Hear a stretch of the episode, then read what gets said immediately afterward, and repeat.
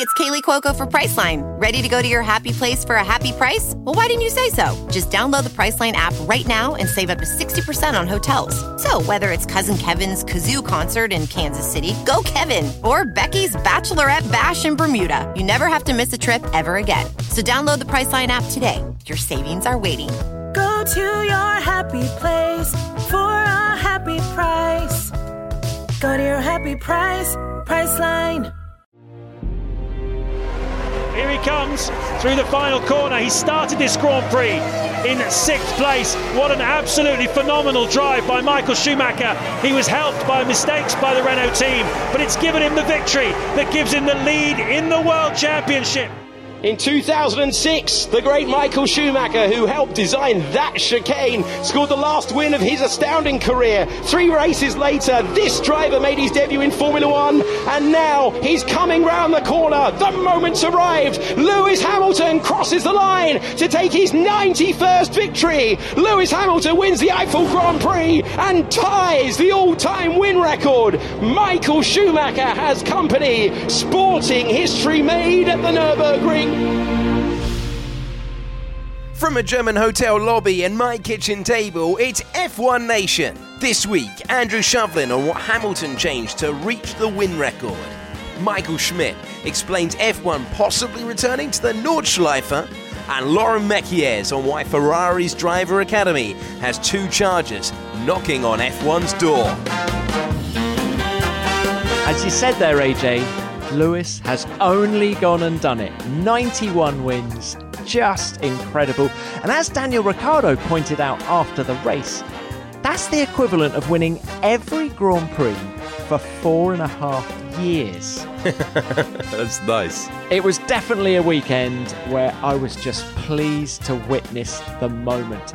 And as for you, AJ, commentating on that race, did you get a lump in your throat as he crossed the line? Well, you got to get to 92 to get a lump in, in my throat. Drive a hard bargain in that F1 commentary box. It was the same thing as Russia, really. You, we knew that we were either going to get a day of drama or a historic result that we were going to be talking about into the future. Do you remember when the, the win record passed from one driver to another?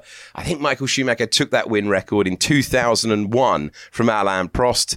And now, obviously, this year it's going to pass uh, outright to Lewis Hamilton before we're done. But it's nice in the moment, just the same week of the Grand Prix, to be able to appreciate, you know what?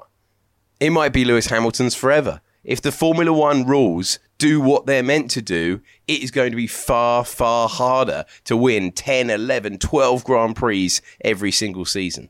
Yeah, it was incredibly impressive. And also, Lewis was emotional. And as Mick Schumacher passed over one of his father's race helmets from 2012, just before he went on the podium, I definitely sensed Lewis choking up. But having said that, I also came away with the feeling that it's seven championships is the one that he is going to be particularly proud of because I think longevity and the consistency factor, he keeps talking about consistency and to win championship after championship requires, I think, in Lewis's eyes, more skill and sacrifice, really, uh, than just winning Grand Prix in the fastest car. So I think it's when he gets that seventh title that we're going to see the emotion really pouring out of him. There's a lovely onboard when he came back to the pits, the camera facing him, and the moment that got him is not really anything that was said on the radio. It's not driving past all of the fans. It's not even doing a victory lap at the famous Nürburgring. It was when he went under the video board coming into the pits and he saw his face next to Michael. And I think that moment just solidified. And that's when you saw him really pumped up. Bono on the radio to him going, ah, I saw that you just saw it. Well done. Like an acknowledgement that that's the moment that it hit him your image is going to be played next to Michael's image today, but in the future, they're aiming for you.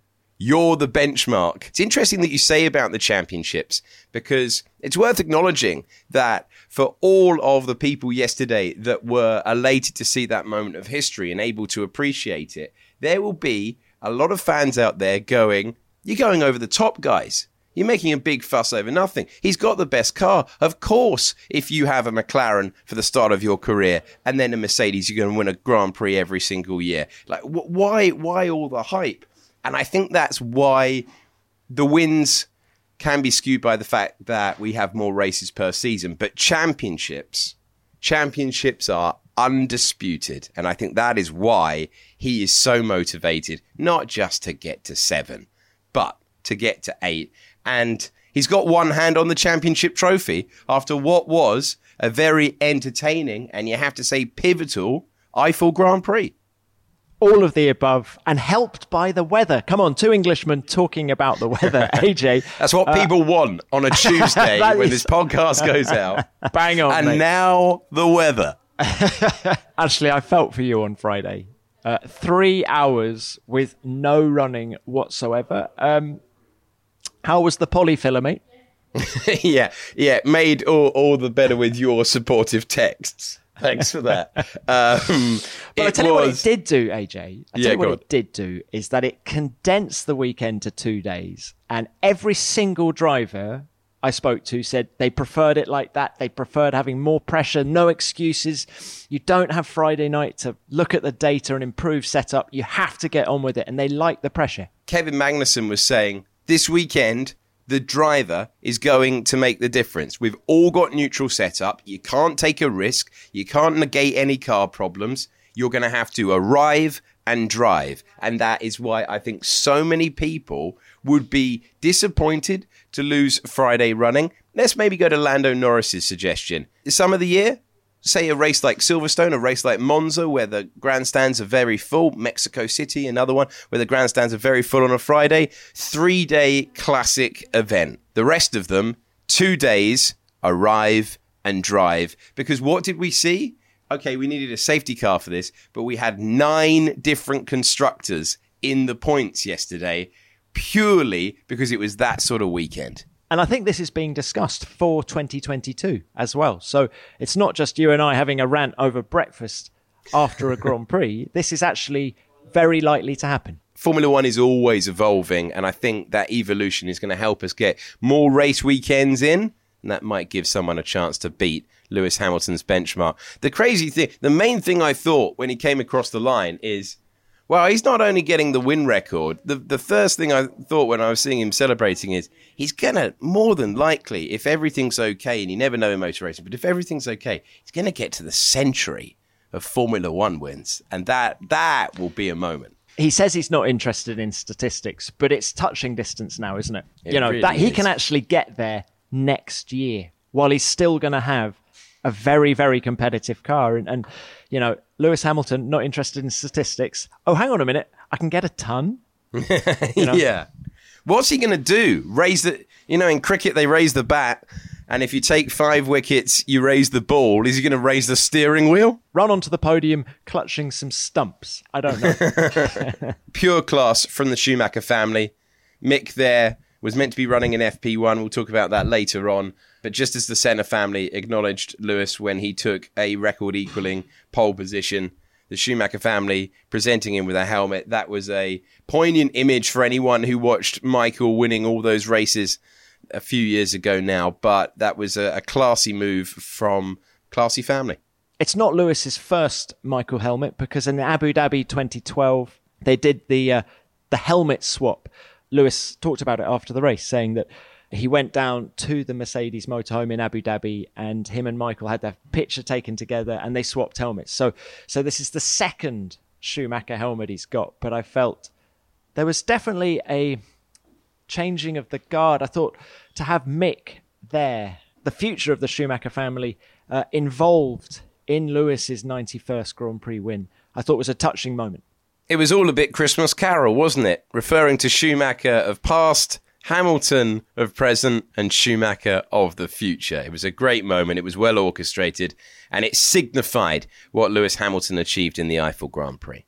Well, friend of the pod, Andrew Shovlin, who is the track engineering director, has worked with both Hamilton and Schumacher up close, as well as engineering other drivers like Jenson Button to world championships along the way. He's a perfect person to talk to when records are being set.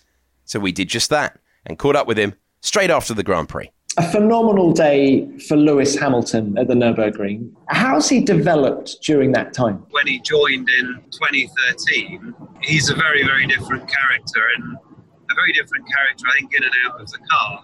Obviously, our team's evolved a lot, but when he started with us, you know, he was instantly quick. He was brilliant at winning races. He had that ability to sort of dig deep and deliver whatever he had to on a Sunday to keep the hopes alive of um, of a win. Now he's so much more tactical in how he sort of views the year and how he views how he works, and you know he's not just looking for the improvements he can find in how he's driving the car. It's just the whole way he's like leading his life and how he's approaching the business of being a professional racing driver. You know, year on year he comes back and it's this sort of slightly improved version of the guy that you last saw in Abu Dhabi but the level that he's he's at now is is seriously impressive. It's just you know cons- consistency and the relentless way that he just goes about hoovering up the points and controlling the championships.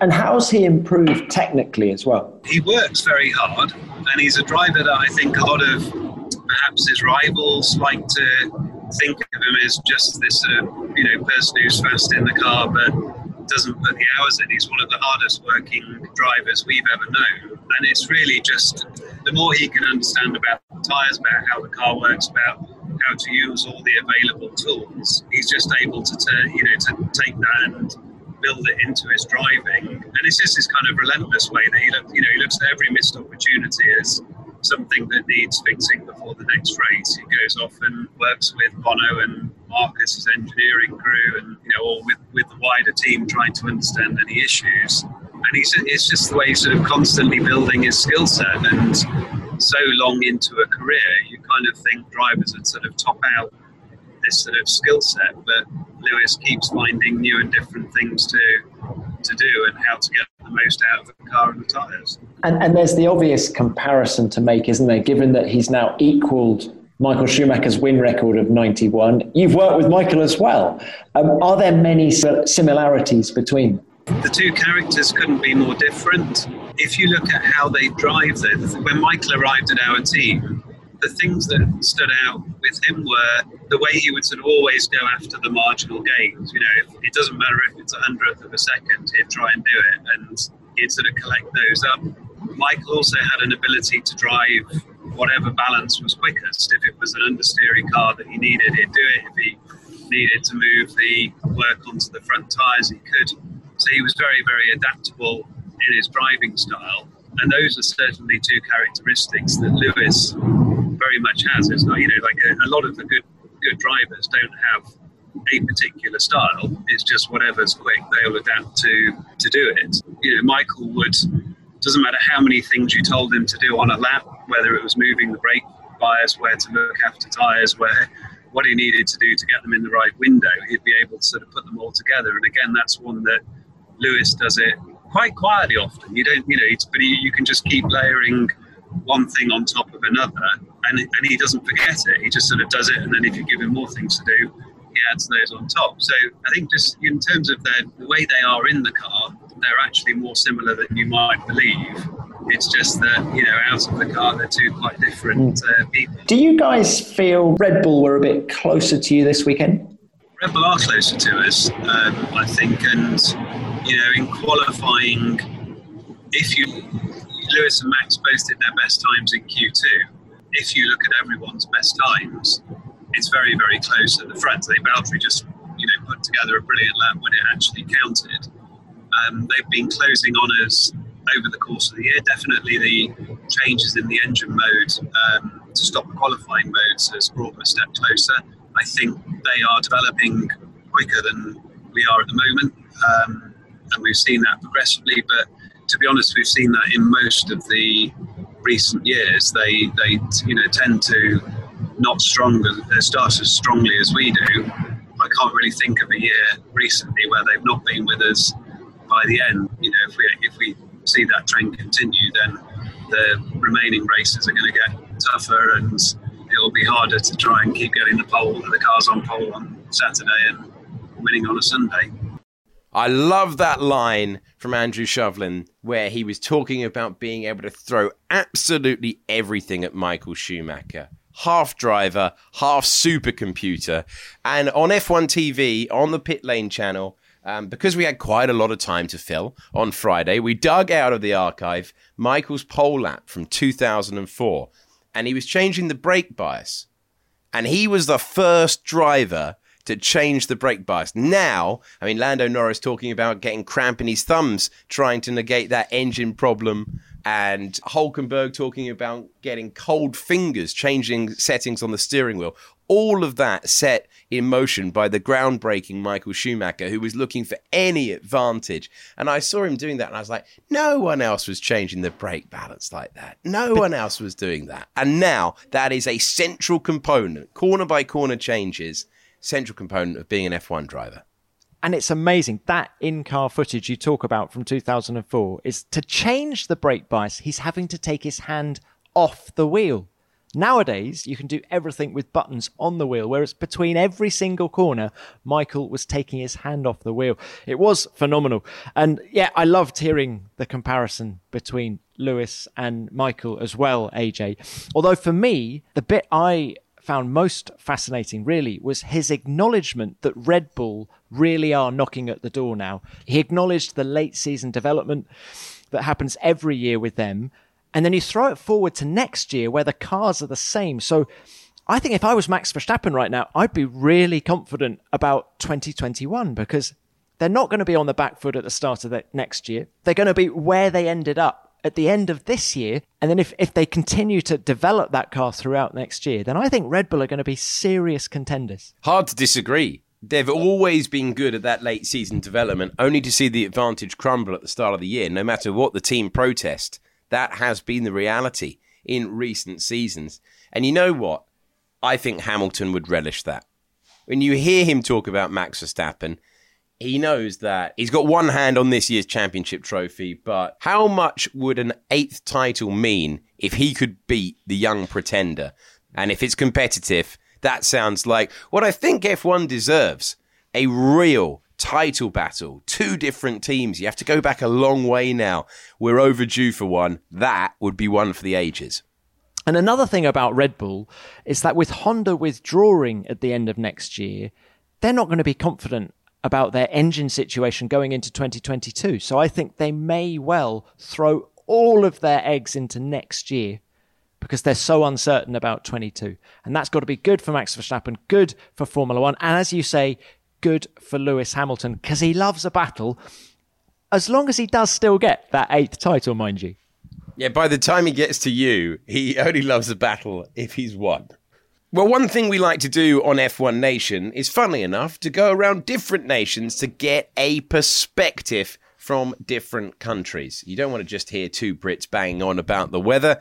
We want to bring you an expert, this time else? From Germany. Michael Schmidt has seen all of Michael Schumacher's victories trackside and now all of Lewis Hamilton's as well. An extraordinary journalistic career and one that gives him a unique perspective on what we saw this weekend. Joined now by Michael Schmidt from Auto Motor and Sport. Great to have you on the show. Thanks, Michael.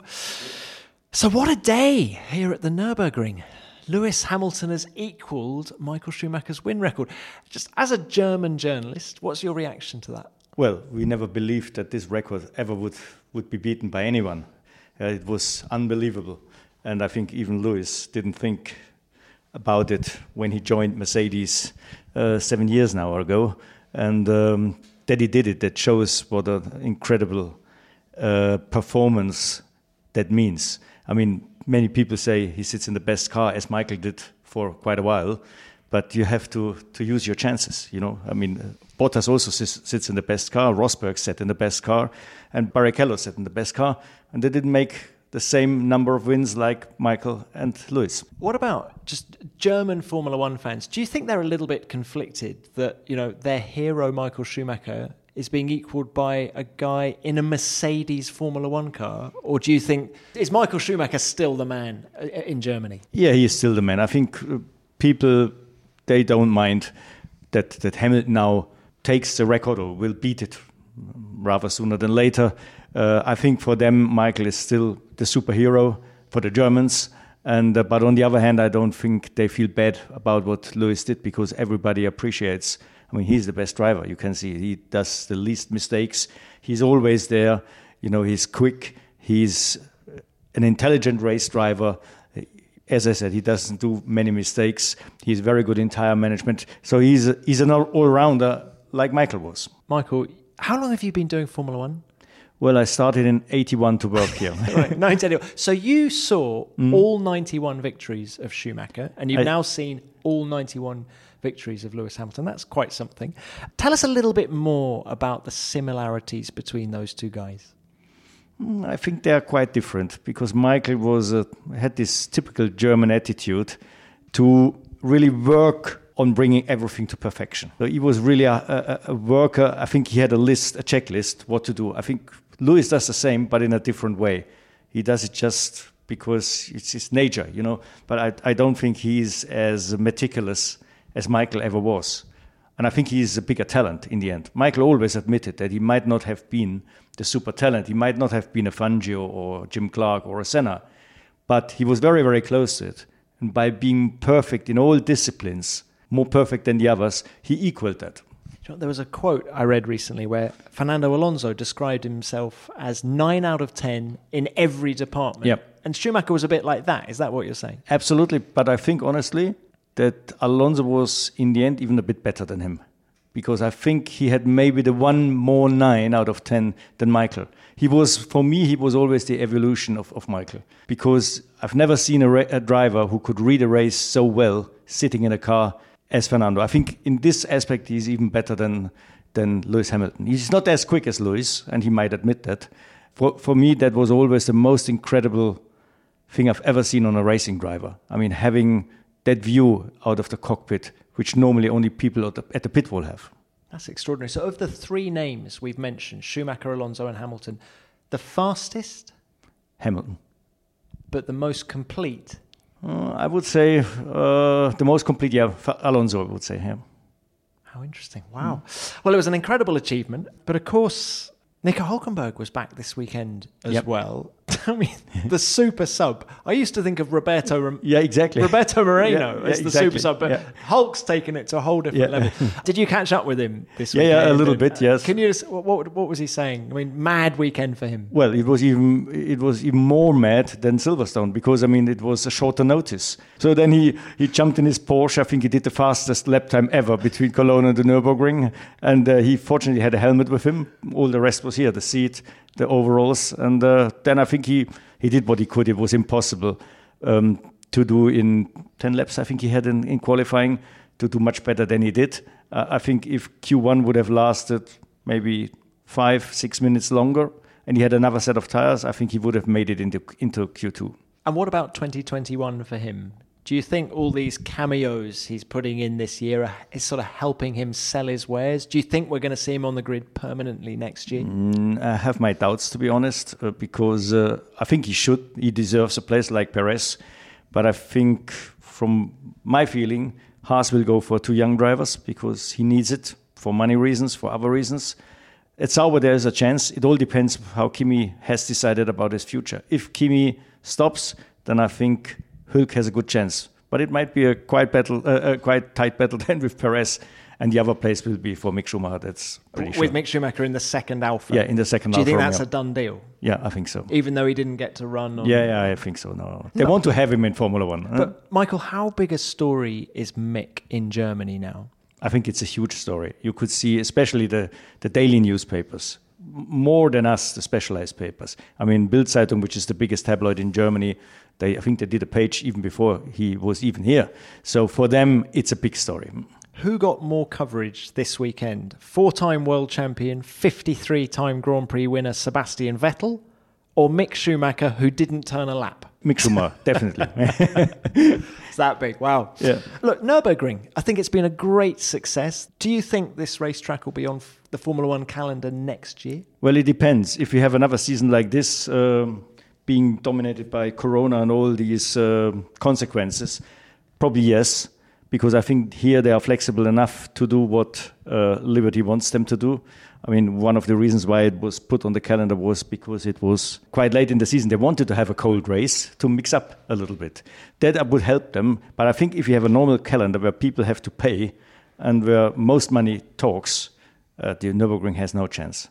But these people here are dreaming a little bit. They have some some odd plans, and uh, I know that even inside Formula One, people thinking about it. I mean, they think one day it could be possible even to drive on a big circuit. Uh, to make it safe enough for Formula One, maybe to have it only every two or three years on the calendar, like Olympic Games. Michael, Michael, Michael. I've driven the Nordschleife. Yeah. How can you make that safe for a modern Formula One car? Well, I, I, they they argue they argue Monte Carlo is uh, safe as well for a modern Formula One car, which is which is a little bit similar to here. Obviously, here the speeds are higher, and that's they have to take money in their hands uh, in in the region of probably 100 million dollars or something like that. But if Liberty is if they think about it, they should maybe they should help them financing it.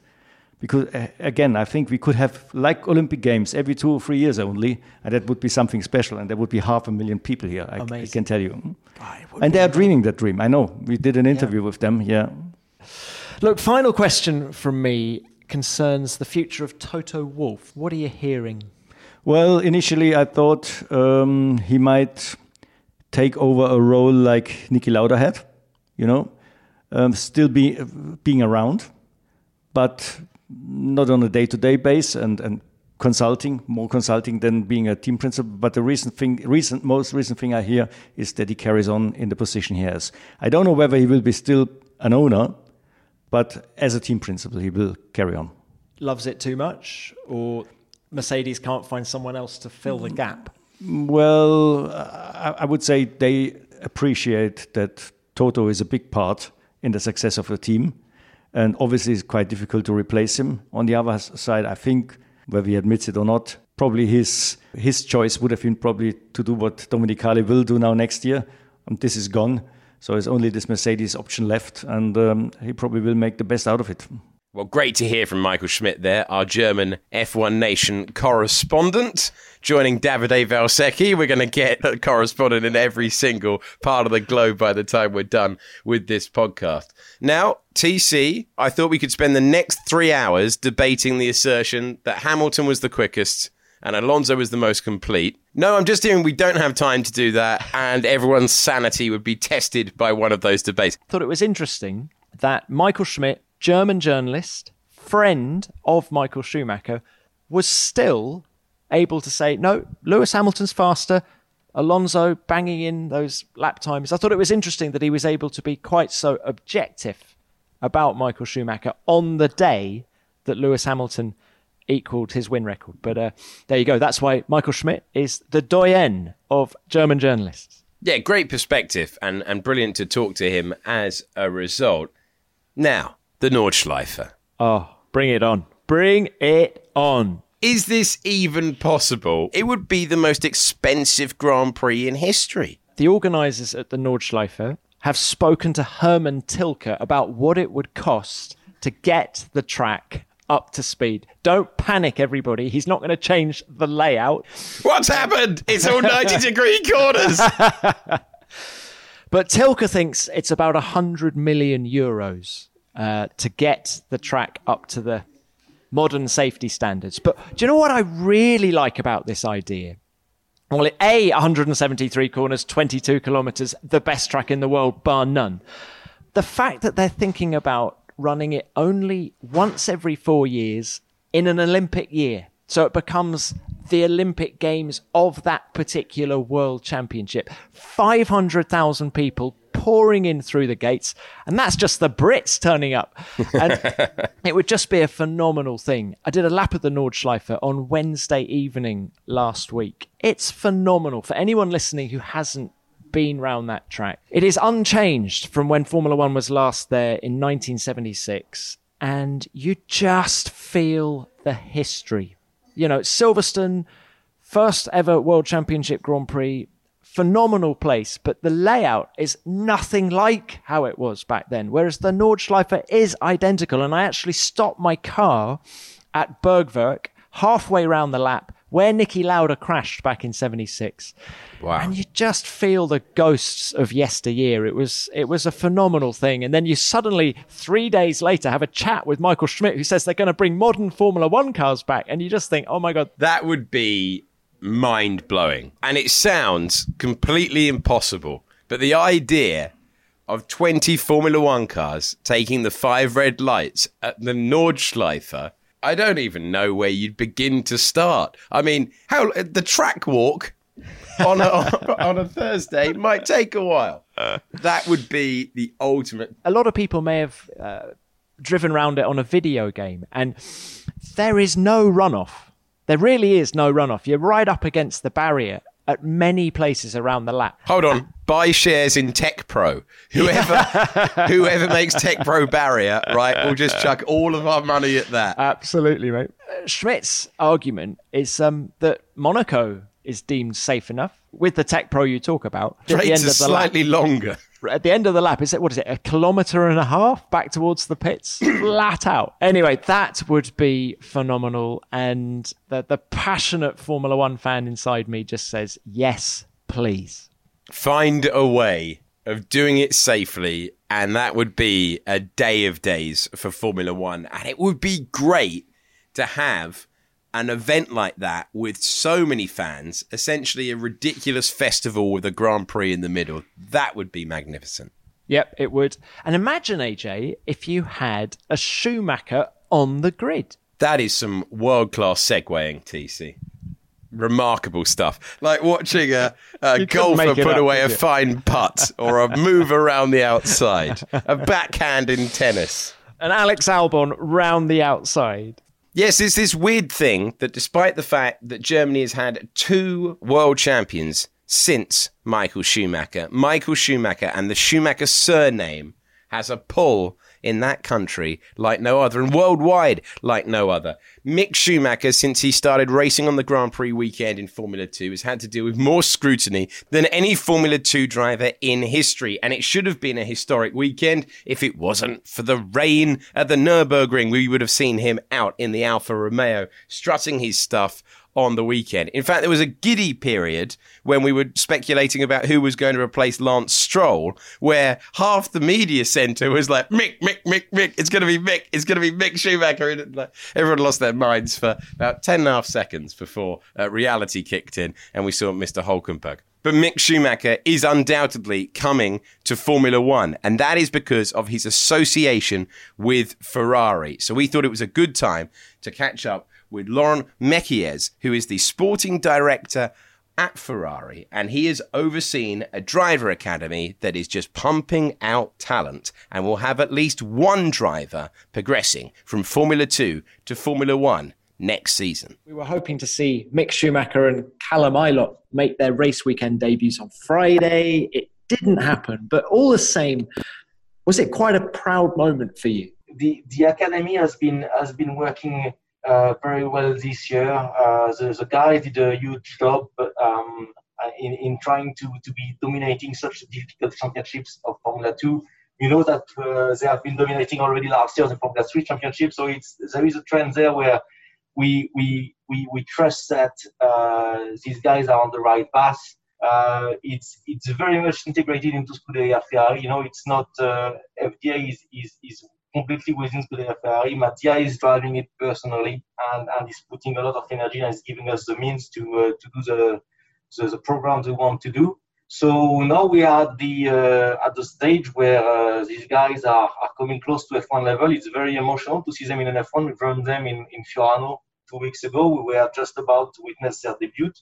Uh, it, it will give us the, the headache of the of how how to to pick the right ones and how to keep developing the other ones. Uh, but it's a good headache to have. So yeah, it was a miss yesterday. Uh, nobody's fault. Uh, but it doesn't change anything to their development. There is many other steps that they will need to make. They are conscious of it, and and we are building for them this sort of mini road to F1 program. And and again, uh, I think it's only uh, it's only a small delay in what uh, it was what is. Uh, You call it a road to F1 program. I mean, the FDA is the most successful young driver program out there at the moment. Why do you think it is so successful? At, at first, we believe that the best drivers tomorrow will be the next generations of the best drivers will be ones that are breathing with the team, breathing with the engineers, living with them, knowing them upside down for very early on. And this is why uh, we we are trying to integrate as much as we can, and, and not only being there at the race weekend. These guys, most of these guys live in Maranello or are very often and so on. So we believe, right or wrong, you know, time will tell. We believe that there is uh, room to develop the talent of the guys. So it's not only down to what they have, they already have a huge amount of talent, but we believe that there is room to develop or not what what these guys have, and, and that's what we are trying to do. Then, then you know, uh, success and failure is very difficult to measure uh, because in the end, the only goal we have is to find drivers to win for Ferrari, and, and, and you can't find one every year. You probably can't find one every three years, but we are showing the cars that demonstrate that the system is working, and we have young guys that are winning the, the next best championships uh, uh, in in the last two years. So so as I said, it's uh, it's it's very much driven by Mattia, and uh, and and uh, hopefully we have the means to give them a foot into F1, which is another huge chance to have the possibility to take them up to there. You know, either by running the 2018 car or by putting them into an FP1, or maybe by running them with with uh, with some of the uh, customers. So so I think it's a huge chance that we can control the whole process, or can, can at least have a chance to play in the whole process, and, and we, we try to build on it, and then the, the rest we will see.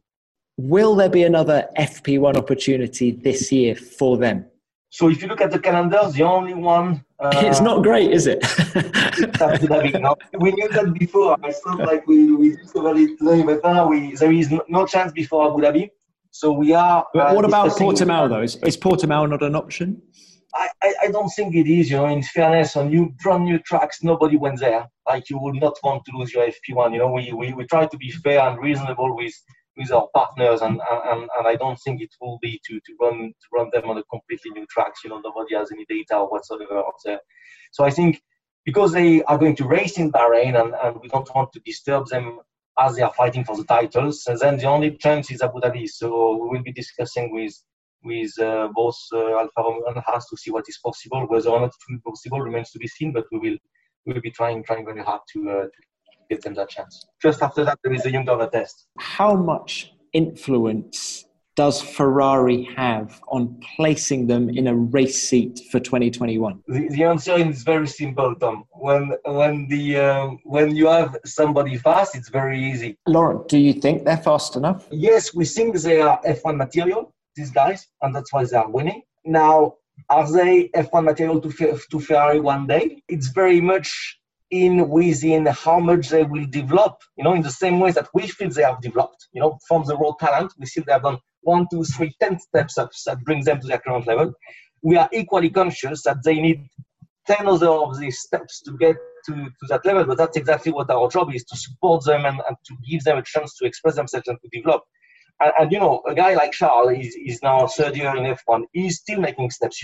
Can, I'm sure you can see it yourself. And, and this is this is what makes uh, this guy special. Now is is the guys that besides their raw talent that are able to absorb and learn and develop because because they have that capability and because they are in the right environment. Are they on that path?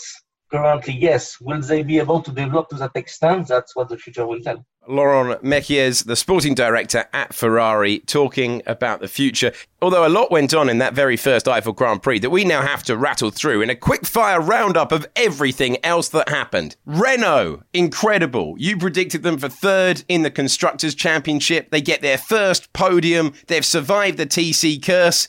And who are third in the Constructors' Championship now? after you predicted it would be Renault by the end of the year. It's Racing Point, everyone, who take the points. Oh, you curse them. But great to see Danny Ric with his two pairs of socks finally getting back on a Formula One podium. I'm wearing two pairs of socks. That's that's what I yeah. I put two pairs of socks on today. Daniel's not made for the cold. So, so I got two fireproof socks on. And, Pretty thin. Anyway, so. Yeah, they're thin. So I you must you must have a hole in, in your front, like in your nose box or something. Mate, I, I just feel the cold. It's like roasting down there for me. There might be a trick somewhere there in the nose.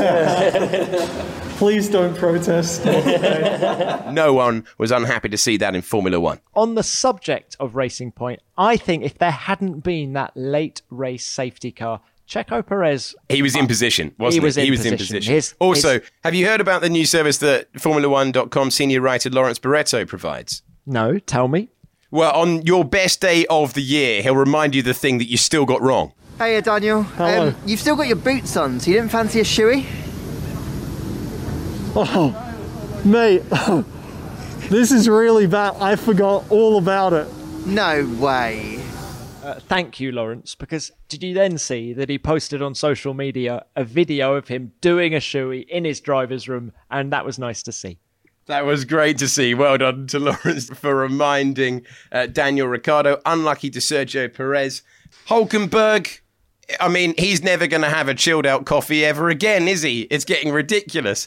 Has anyone ever done a Grand Prix weekend? His lap count total for the entire weekend was 70, 60 of which was the Grand Prix. Yeah.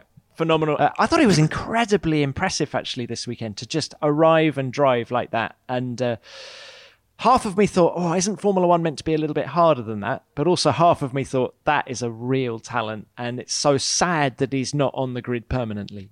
Uh, and Romain Grosjean, for so long on the team radio, providing entertainment that way, reminded us that he is a phenomenal driver when things are working. That stint on the hard tyre was magnificent for his first points of the year.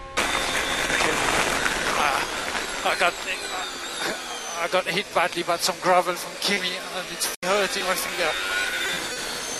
And finally, Valtteri Bottas. My goodness, he needed a win to back up that win from Russia two weeks ago. I thought he was brilliant on that opening lap. Lewis got the better of him away from the line, but he was playing hardball round the outside of turn one and he won. But then that lock up, then the subsequent need to pit to change the tyres, and it all slightly unraveled. The gap in the championship is now 69 points. He's only 14 ahead of Max Verstappen. So it's looking hard. As he said after the race, Valtteri said after the race, um, I need a miracle to challenge Lewis Hamilton, and it is looking that way. One hand on the trophy for Lewis Hamilton, one hand on the reception bell there, TC. You've got to check out right about now. I have. I'm always running to an airport when we do this, aren't I? But yes, I do have to check out now, AJ. Over to you, big man. Well, as TC tries to explain all those minibar charges, we say thanks so much to you for listening wherever in the world you are. We see so many of you listening around the world or using a VPN. We can't work out which. Either way, no matter where you are, we would love it if you left us a review and subscribed. And if you're already subscribed, maybe get your friends to subscribe as well. Thanks for your company. That is F1 Nation this week. We will speak to you next.